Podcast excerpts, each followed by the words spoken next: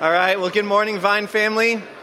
If uh, you want to grab a seat, uh, it's fun to hear the buzz of conversation. Always encourage you to just continue these conversations after the service is over.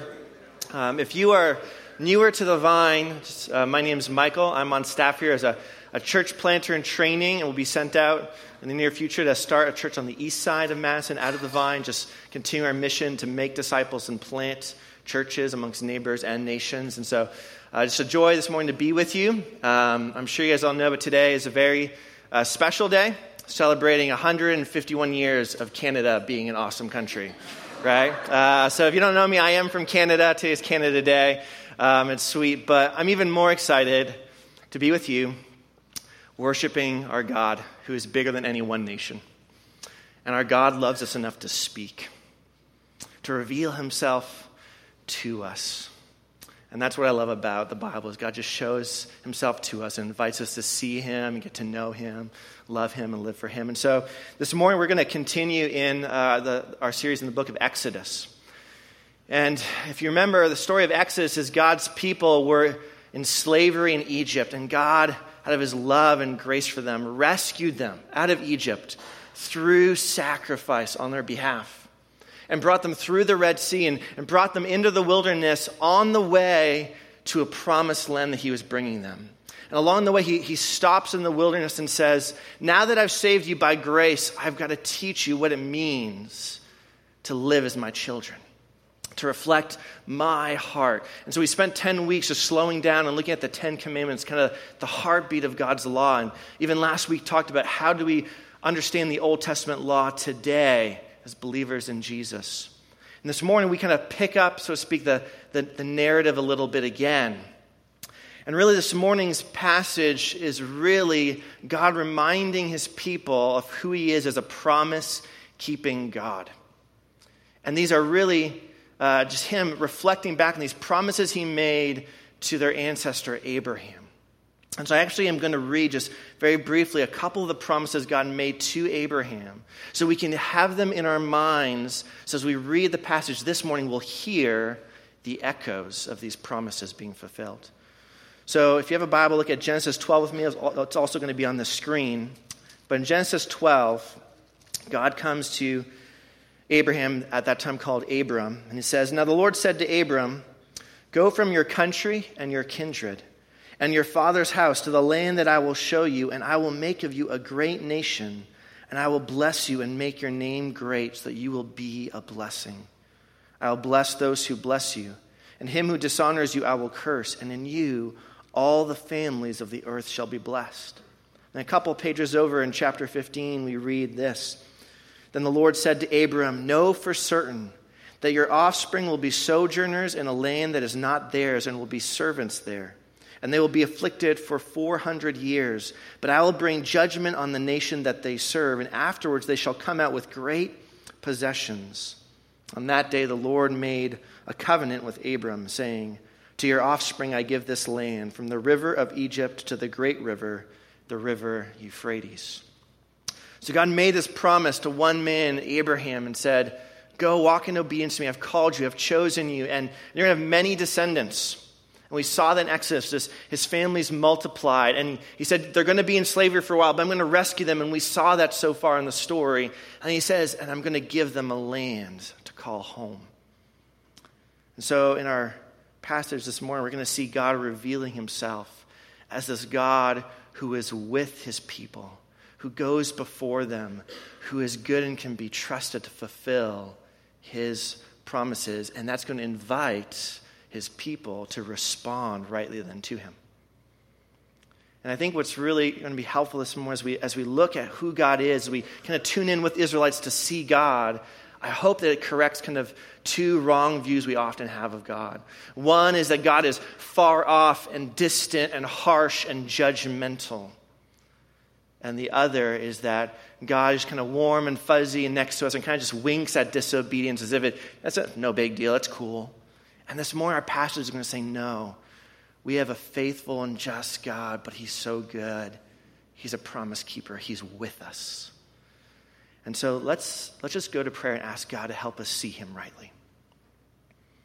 Father, Thank you so much that you do show yourself to us in the pages of this book. That you have not hidden yourself from us, but in love you show us who you are. You invite us to see you. And so, Holy Spirit, give us eyes to see. Give me the right words to put you and you only on display so that in seeing you, we will be changed and live for you. Pray this in your name. Amen. Let me read our passage this morning. It's Exodus 23. The, it won't be on the screen initially, so just listen as I read, but we will have the verses up later. Starting in verse 20. Behold, I send an angel before you to guard you on the way and to bring you to the place that I have prepared. Pay careful attention to him and obey his voice. Do not rebel against him, for he will not pardon your transgression, for my name is in him. But if you carefully obey his voice and do all that I say, then I will be an enemy to your enemies and an adversary to your adversaries. When my angel goes before you and brings you to the Amorites and the Hittites and the Perizzites and the Canaanites, the Hivites and the Jebusites, and I blot them out. You shall not bow down to their gods nor serve them, nor do as they do, but you shall utterly overthrow them and break their pillars in pieces. You shall serve the Lord your God, and he will bless your bread and your water, and I will take sickness away from you. None shall miscarry or be barren in your land. I will fulfill the number of your days. I will send my terror before you, and I will throw into confusion all the people against whom you shall come, and I will make all your enemies turn their backs to you. I will send hornets before you, which shall drive out the Hivites, the Canaanites, and the Hittites from before you. I will not drive them out from before you in one year, lest the land become desolate and the wild beasts multiply against you. Little by little I will drive them out from before you, until you have increased and possess the land. And I will set your border from the Red Sea to the Sea of the Philistines, and from the wilderness to the Euphrates. For I will give the inhabitants of the land into your hand, and you shall drive them out from before you. You shall make no covenant with them and their gods. They shall not dwell in your land, lest they make you sin against me. For if you serve their gods, it will surely be a snare to you.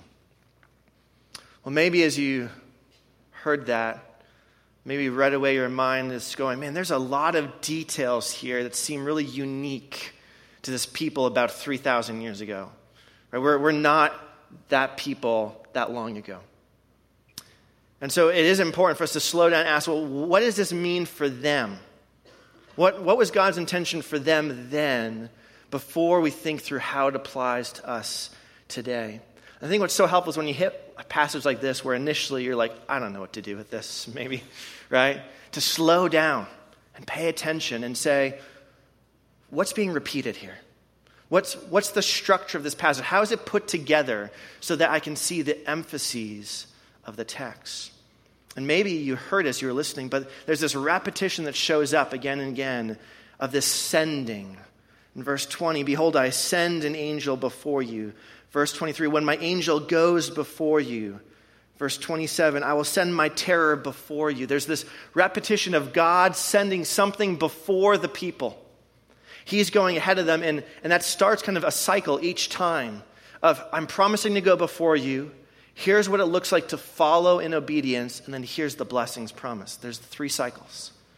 And what I love about that is that just like how God saved his people and then called them to obey, the cycle doesn't begin with our obedience.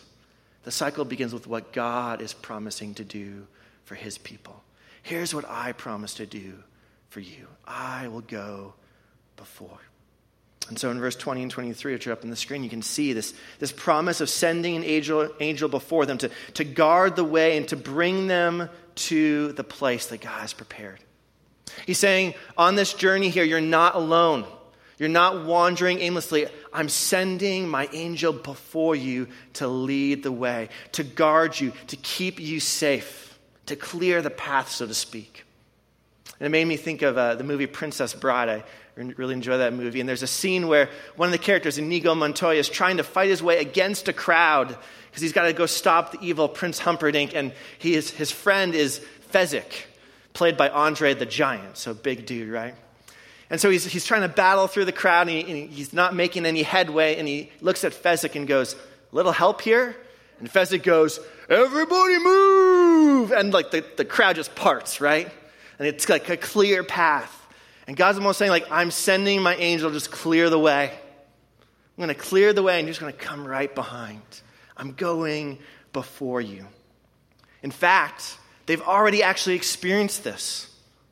Back in Exodus 14, when they've just left Egypt, their, their backs are up against the Red Sea. Pharaoh's armies comes charging up, and they're like, oh man, we are all going to die. And they start like panicking and freaking out.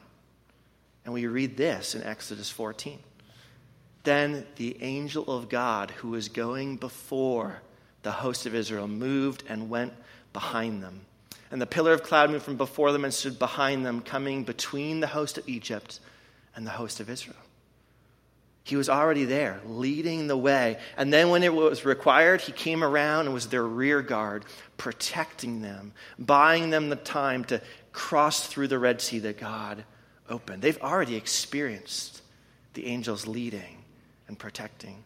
In fact, the angel shows up one other time too. Back in chapter 3, when Moses is first called to begin this whole rescue mission, it's the angel of God, we're told, that is the flame in the bush. So you can almost see God reminding his people hey, guys, remember, I sent my angel at the start to kickstart this whole rescue mission. He was there at the crisis point for you, and I'm going to continue sending him with you. From beginning to the end of this journey, you are not alone. I send my angel before you. He's with you. You're not alone. And so this really begs the question, right? Who is this angel? Because we can read in Scripture about angels, these spiritual beings that are servants of God and do His work and carry messages and protect. But all of those angels, when you run into them, when people run into them and they're tempted to bow down at their, their beauty and power, they're always like, no, no, no, don't do that. I'm not God. You can't worship me. Don't obey me. I'm just a creature. But look at what is said of this angel in verses 21 and 22. Pay careful attention to him and obey his voice. Do not rebel against him, for he will not pardon your transgression, for my name is in him. But if you carefully obey his voice and do all that I, that is God, say, wait a minute. So are they supposed to obey the voice of the angel or obey the voice of God?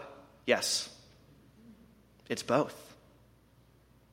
To obey the angel of God is to obey God. God's name, we're told, is in him. This is not a normal angel. A normal angel would not be obeyed this way. A normal angel doesn't have God's name on him. No, it seems like wherever this angel is, it's said that God is there. And obeying this angel is to obey God. So this is some type of appearing of God to his people in a way they can grasp. Makes me think of uh, the movie Ready Player One by Spielberg, where in this kind of dystopian future, life is terrible, but you can kind of tune in to like this virtual world. In that virtual world, you have a, a 3D representation of yourself, an avatar. And as you interact with other people, you're, you're interacting with them, but it's through this avatar. And the same kind of way, it's almost like we're in one world, we're on one level, and God is on a totally other plane. And yet he chooses to interact with his people here on their plane, so to speak, with an avatar, with a representation of himself, this angel. But what that means, friends, is when God tells his people, I send my angel, he's really saying, I'm sending myself. I'm with you. I, the God who made all things, am before you. Think about how comforting this would have been for God's people. All they've known is slavery. They're now in the wilderness. There's a promise of getting to a beautiful land, but right now they're in the wilderness. They've faced dangers. They're still facing dangers. They're going to face dangers. And in the midst of this wilderness experience, God says, Don't worry. I'm going before you. I'm with you. You're not wandering aimlessly in the deserts. I'm near to you. In fact, in verse 27, he says again, I will send my terror before you and will throw into confusion all the people against whom you shall come, and I will make all your enemies turn their backs to you. My name, my fame will go before you. So when you show up and finally run into enemies in the land, they'll already be running for cover. Just like when Fezzik's voice breaks out over the crowd, they part. Already when you get there, I'm ahead of you, providing, protecting. You don't need to worry. And what's beautiful is this leading. He's even so gentle to go at a pace they can handle.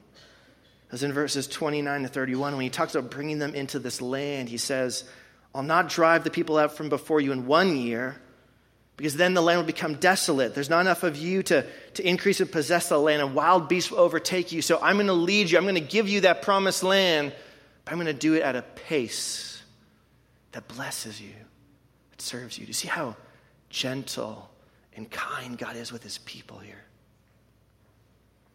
And he says, I'm going to go before you here. And when I go before you, that eventually leads to blessing. Notice some of the blessings he highlights here in verses 25 and 26. He says, I'll bless your bread and your water, things that are in short supply in the wilderness, right? And I will take sickness away from you. None shall miscarry or be barren in your land. I will fulfill the number of your days. Wouldn't you want to live in a place like that? No sickness, no fear of lack of provision, no miscarriage. I know some of you probably in this room have gone through miscarriage and you know the pain of that. My wife and I have gone through that. It's hard. And he says, But this is what the blessed life looks like with me. None of that. That's what he's offering you as people. And verse 22, he says, Not only that, but I will be an enemy to your enemies and an adversary to your adversaries. So I'm going to take your side. And this is Genesis 12, right? I will bless you, and I will also oppose and curse those who curse you. See this God who is with his people, goes before them, protects them, guides them all the way. He's not far off, is he? But maybe this raises a question, though. Okay, that's great for his people, but what about the other peoples? I mean, what about verse 23? When my angel goes before you and brings you to the Amorites and the Hittites and the Perizzites and the Canaanites, the Hivites and the Jebusites, and I blot them out. Or verse 28, I will send hornets which will drive them out from before you. What, what's up? Why do they get this harsh treatment? That's the question that pops in your mind, doesn't it, when you read those verses? Should. Is God, as Richard Dawkins would say, a moral monster not worth following? We have to face that question. But I think Scripture helps us answer that. We actually can go back to the promise in Genesis 15. Genesis 15, we, we read, remember, that verse 13, that the people of Israel would be sojourners in a land not their own, and they would be afflicted for 400 years. And then verse 16, and they shall come back here in the fourth generation for the iniquity of the Amorites is not yet complete. I think there's a couple of things you need to notice there. One is that the Amorites, standing in for all the people, are not innocent. So, so often we think, why are these innocent people being judged? They're not innocent. No innocent people get judged by God. They have iniquity, they have rebellion, they're guilty. And God, as a good, just judge, will judge. And sometimes we think, well, I don't, I don't know if I want God to judge. I'd rather have God that doesn't judge. But just pause for a minute and think about what that means. Imagine a world in which there is no justice, for there's no judgment.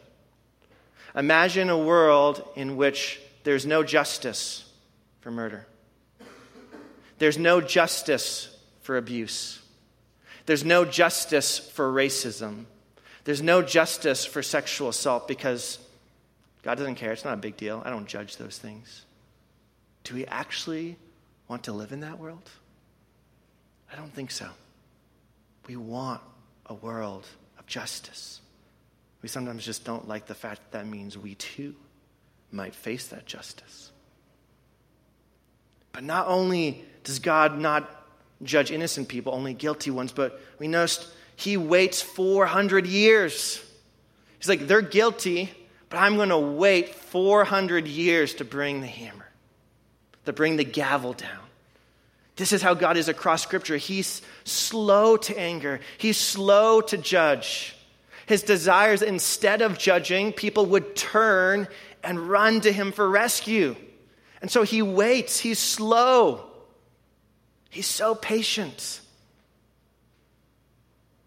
Are we even one one hundredth as patient as God? I mean, think about the last time that you were wronged. Isn't the instinct like, justice now, right now, right? When we get wronged. And then God's like, I'm going to wait 400 years. Let me be patient. And so, if God, who only judges the guilty and who waits and waits and waits when we don't tend to wait and we don't always judge rightly, if that God is a moral monster, then how should we describe ourselves who are way worse? God's not a moral monster. I also think it's helpful to see that this is not ethnic cleansing. Sometimes you can read this and think he hates those peoples, but that's not the case. Verse 32 and 33 of our chapter tells us why he brings the judgment. He says this You shall make no covenant with them and their gods. They shall not dwell in your land, lest they make you sin against me. For if you serve their gods, it will surely be a snare to you. This isn't an ethnic thing, it's a worship thing, it's a rebellion thing. God's saying these people are judged because they have run after other gods, they have rebelled against me, and so they will face judgment. And I have to because God is like the doctor who's willing to cut off the leg full of gangrene to save the body. Or the coach who's willing to ask to have a player traded away because they're poisoning the locker room. That's what he says to his people. And actually, historically, the people of Israel were ensnared, they were trapped because they didn't listen. And so God says, I want to be a loving God who judges and cuts off evil so it doesn't spread. He actually loves all nations. Back in Genesis 12, remember that promise? You will be a blessing, Abraham, not to the Jews only, to all nations. And when Israel left Exodus, they left with other ethnic peoples with them. And when they actually get to the land and hit their first obstacle, the city of Jericho, there's a woman there. The Bible tells us who is a prostitute named Rahab, who said, I've heard about your God. I trust him. And even though she's one of these people, she's not judged. Her and her whole household are saved. Why? Because she ran and found refuge in God instead of rebelling. This is not an ethnic thing, it's a worship disobedience thing. And so, God is not judgmental and harsh in the way we often think, but He will judge because He's good, because He's loving. And so, in light of these promised blessings and the warnings, He calls His people to obey. So, in verse 24, 25, He says, Don't bow down to their gods or serve them nor do as they do. You shall utterly overthrow them and break their pillars of their worship places in pieces. You shall serve the Lord your God. He's saying there's a choice. Choose now. Who are you going to worship, Israel? I'm going before you. I promise blessing. I've rescued you. Serve me, or you can serve the other gods and end up in destruction and chaos and judgment. Who will you worship? Who will you serve? Who will have your heart? That's the call to follow. So, what does this mean for us today then? We're not a nation of Israel as followers of God now. We're not promised a physical land now. But there's a pattern of how God works in the Old Testament that he works in so we can see a foreshadowing of how he works in Jesus. There's a character of God that is consistent that we get to see. So as we stop and say, well, what did it mean for them? We go, well, they were meant to see that God promised to go with them and then to respond in trust and obedience. So what's our response? It's the same. It's to see, wow, when we read this passage, we remember that God is a promise keeping God, and He has promised to be with His people and to go with them. Except now, it's not the angel. No, there's clarity now. It's the one who bears his name, Emmanuel, God with us. Jesus, God saves. He's the one that bears God's name. God the Son has come. He came to be with us, to go before us, and he promised when he left to return to heaven his disciples, I'm with you until the end of the age. And he sends the Holy Spirit to indwell believers to guide us and to watch us and to lead us along the way. And we're promised that he's going to bring us to the promised land. But it's not just one little piece of land anymore, no. Because that land could never fulfill these promises. But there's a land coming the new heaven and new earth when the whole world is made new again. And that day there will be no more sickness, no more crying, no more sorrow, and no more death as God makes everything new. And until we get there while we're on the journey, Jesus says, Don't worry, I'll protect you. Not even the gates of hell can stop me from protecting my people. That's his promises. Don't, doesn't your heart need those promises today? Yeah. Doesn't, doesn't your heart have those days where you're like, I feel the wilderness experience? I feel it. I feel like I'm an orphan, abandoned and alone, and there's dangers all around. And we read Exodus 23 and we see that God is the faithful God who says, No, you're not alone. I'm with you. I'm with you. I go before you. And so follow me. And friends, we will never be able to follow him well. We'll never be able to obey him well unless we see his heart for us. It's really hard to obey, it's really hard to trust someone that you don't know if they're good or not. No, we need to see God as trustworthy and good. And so we respond by walking in obedience. And because we're not a nation with one land, we don't kick people out of our land. No, instead, we actually invite people to find refuge in Jesus. We say, when the final promised land comes, there will be judgment on that day. But today, today, if you hear his voice, run to him for refuge. Jesus is a great Savior. Run to him. We invite people into that gospel hope, that good news of Jesus. But like Israel, we're also called to be careful.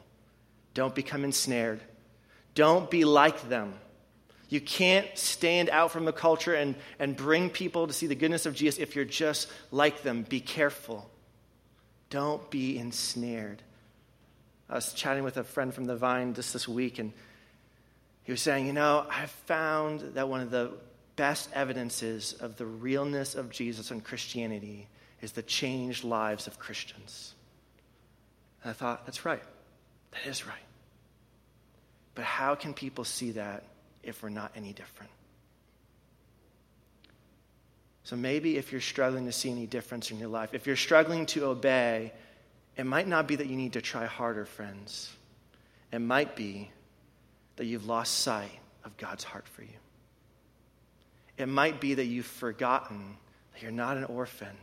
God's with you, and He's good, and you can trust Him. And if you saw that, maybe it'd be a little easier to follow. I know that's a little bit of my story. Growing up in the church, never had a hard time believing there was a God for me. But he was out to strike me with lightning if I stepped out of line. And so I was a good, good kid because, man, I don't want to get struck by lightning. I'm smart enough to add up the pros and cons. I don't want that. But there wasn't any joy. It wasn't until I started to hit kind of rock bottom and came this close to committing suicide, and God rescued me and said, Michael, I'm for you. I love you because of Jesus. It was then that there was joy and obedience. It was then that there was an eagerness to trust and follow. And so maybe that's what you need to do this morning for application is not try harder, but say, God, show me yourself as this faithful, promise keeping God who's with us and goes before us, and give me a heart that wants to follow. Because here's the crazy thing. Verse 21. We have to be care- pay careful attention to this angel. to God, to Jesus. And don't rebel, for he will not pardon your transgression. That's a weighty verse. God, as we said, can't actually clear the guilty. And so something amazing happened. Jesus did go before us. He went before us into judgment and said, I'll take the punishment so that you get the pardon. I'll take the guilt. That's a God we can trust. Hebrews 12, I think, really summarizes this really well. Verses 1 and 2, it says this Since therefore we are surrounded by so great a cloud of witnesses, let us also lay aside every weight and sin which clings so closely. Don't get ensnared. Let us run with endurance the race that is set before us. Let's follow him, looking to Jesus, the founder and perfecter of our faith, who for the joy that was set before him endured the cross, despising the shame, and is seated at the right hand of the throne of God. Jesus has gone before us and is with us. Let's look to him. So if you're struggling to see God as good, look at Jesus hanging on a cross for you. And you follow for your good, but also for God's glory. Let's pray. Father, thank you so much that we are not orphans if we've trusted in Jesus, but that you've loved us and adopted us that actually, almost echoing the words of, of Exodus, remember, I've sent Jesus before you to guard you on the way and to bring you to the place that I'm preparing. Pay careful attention to him. Obey his voice. Don't rebel. Lean in because he will pardon your transgressions. For my name is in him and now, by faith, my name is in you. Father, thanks so much that we have the right, the privilege to be called children of God if we trust in Jesus. So I pray that all of us would run to Jesus, to look to Jesus, to see him as a God who's with us and for us, and follow. I pray this in your name. Amen.